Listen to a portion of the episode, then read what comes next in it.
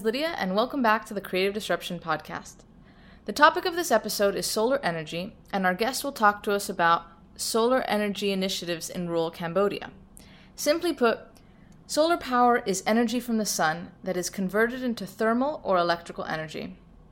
It is one of the cleanest and most abundant renewable energy sources available. Other clean energy sources include wind and hydropower. Here are some information on solar energy to keep in mind. Basically, there are three main ways that solar energy is built around. One, distributed generation, where it is built around the point of use. Two, as a central station.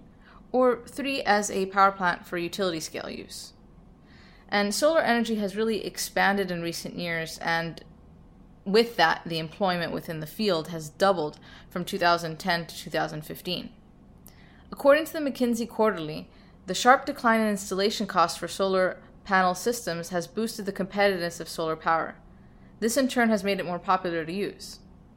The top 10 countries using solar power are 1. Germany, 2. China, 3. Italy, 4. Japan, 5. United States, 6. Spain, 7. France, 8. Australia, 9. Belgium, and 10. United Kingdom. While first world countries are in the lead for solar energy use and development, there's room for developing countries not only to adapt this technology, but also to make use of it in rural areas that are off the grid. Our guest speaker, Rebecca Watts, tells us about her work with Engineers Without Borders in Cambodia. Today I'm here with Rebecca Watts, who's a project facilitator for the Appropriate Technology Initiative, which is part of Engineers Without Borders in Australia. Hi, Rebecca. Welcome. Hi, Lydia. Thank you. So uh, tell us what you're doing. Um, it's about solar panels in Cambodia. We want to know more. Yeah, so um, as you introduced, my name is Rebecca Watts, and I'm working um, with Engineers Without Borders, um, an Australian based NGO. I'm working with a team of engineers that are working in Cambodia, focusing on different projects um, involving innovative, appropriate, and sustainable technologies with local Cambodian partners. So my project that I'm working on is a solar energy project, which is um, in, based in rural areas, so in sort of the remote areas in Cambodia. So in remote areas, what kind of facilities do they have for you to conduct your project? Yeah, so to give a bit of a context, so 80% of the population in Cambodia live in rural areas, and of those 80%, the access to grid electricity is about 18%. So it's it's very low, and because of this, the, a lot of the families and households there use alternate sources of energy. So they use kerosene lamps and um, car batteries to charge lights and power appliances. This, these sources of energy are very expensive and they're also detrimental to the environment. So my project is looking at how we can um, integrate or leverage on technologies that have been developing to address these problems and see if we, they can provide affordable and clean electricity for the households.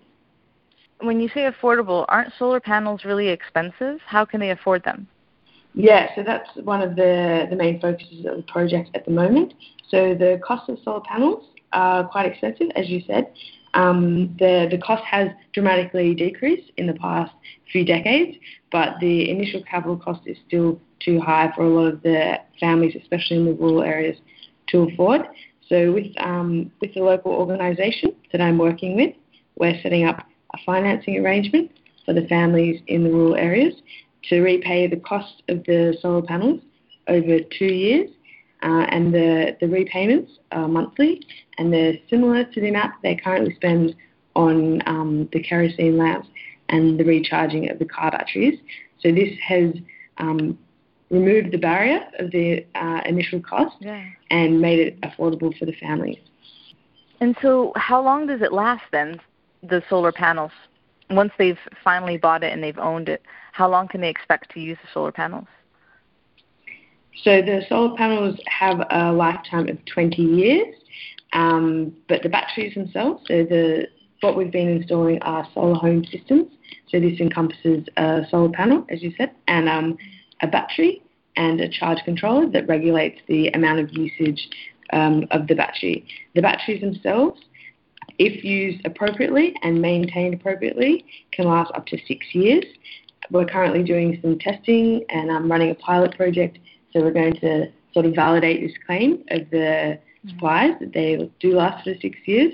But um, yeah, and so then they can replace the battery. So also looking up at setting up a recycling um, system for the batteries themselves, and then you can just replace a battery and use it with the existing solar panel.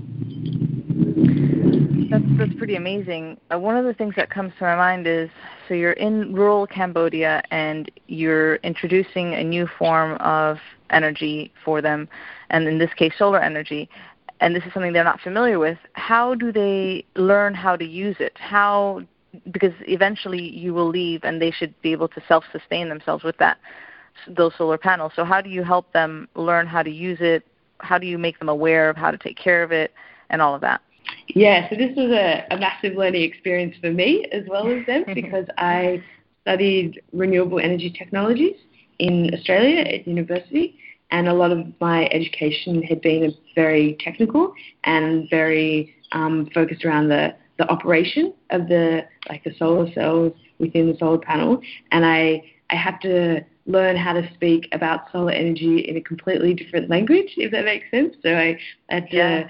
um, remove all the technical jargon from from my um, my speech, and um, in doing that, I worked with a translator, so who mm-hmm. helped facilitate some of the workshops.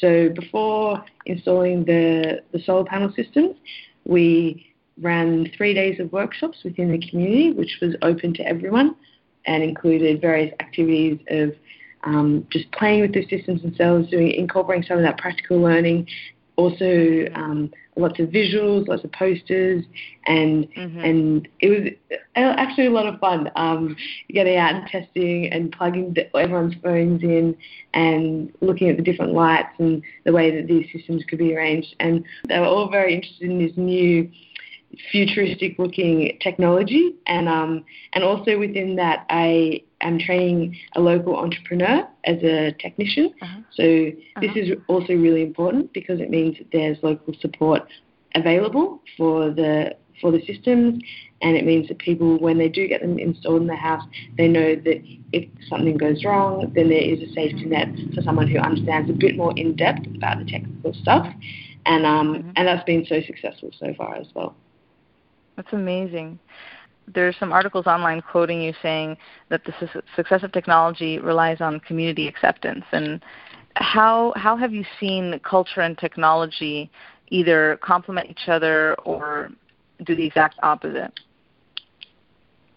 Yeah, so it's very interesting intersection here, seeing the, this new emerging technology and and seeing how the the cultural norms have sort of interplayed with that. We as I said, engaging the, the translator and having the local um, technician have um, be involved has really seen this project just take off. He's able to, the, the technician, because he has a system in his house, he is able to sort of demonstrate and show how the technology works, and he's very really trusted in the community. We also installed a system within the local primary school, so that um, that system was able to be accessed by all the children. So the kids are able to come in and use the lights at night to study, and also the teachers at the school are able to use the the battery system to charge their phones, which has increased the teacher attendance at schools. Mm-hmm. That's really amazing. I just can't help but wonder how is solar energy in Australia? So you're here bringing it to Cambodia, but is it something that is everyday use by the average person in Australia? Do they have it in their homes? Yeah, so a lot of people do have the rooftop solar, so they mm-hmm. have it connected to the grid. Though that's probably the, the biggest difference between Cambodia and Australia in terms of mm-hmm. usage at the at the household level. In Australia, we have the feed-in tariff, where you, if you have solar panels on your house, you and you are producing excess amount of electricity, so you're producing, the solar panels are producing more than you're consuming, you can sell that excess energy back to the grid. Um, whereas in these communities in Cambodia, as we, as I sort of outlined before, they don't have that access to the grid, so they mm-hmm. they're completely independent and completely off grid, these systems, which means that there is no feed in tariff. They do not, they cannot benefit in that way, but it means mm. that they're not reliant on the grid. So the grid in Cambodia often has blackouts. so we having these decentralized systems and having this independence mean that they they the electricity that's provided to them is reliable. This is really wonderful. If somebody was really interested to know more, how would you encourage them to reach out to Engineers Without Borders or the Appropriate Technology Initiative? I'm, I'm happy for anyone who's interested to contact me directly. I'm very passionate about this, so I'm always interested in talking to people who are interested. We do have um, the Engineers Without Borders has a website, and um, and I can send you a link to, so you can share it. Okay. So there, there's I'll put a way that you can you can get involved. There are other sort of outreach programs that and mentoring opportunities. So you don't have to be um, in Cambodia or in Australia to participate in them. So yeah, I'd really encourage anyone to have a look at the website or get in contact with me directly. I'm happy to happy to discuss anything. Well, thank you so much. Really appreciate it. No, thank you very much for having me. That was a truly inspiring chat about solar energy in remote areas, and it has many implications for urban and rural areas alike. With that in mind, let's think about the following food for thought questions. 1. How can we incorporate more solar panels into urban and suburban environments? 2. What options are there for those who live in apartment buildings? 3. Given the statistics on renewable energy, how long do you think it'll take for the use of renewable energy sources to eclipse oil and coal? Thanks for listening. Bye for now.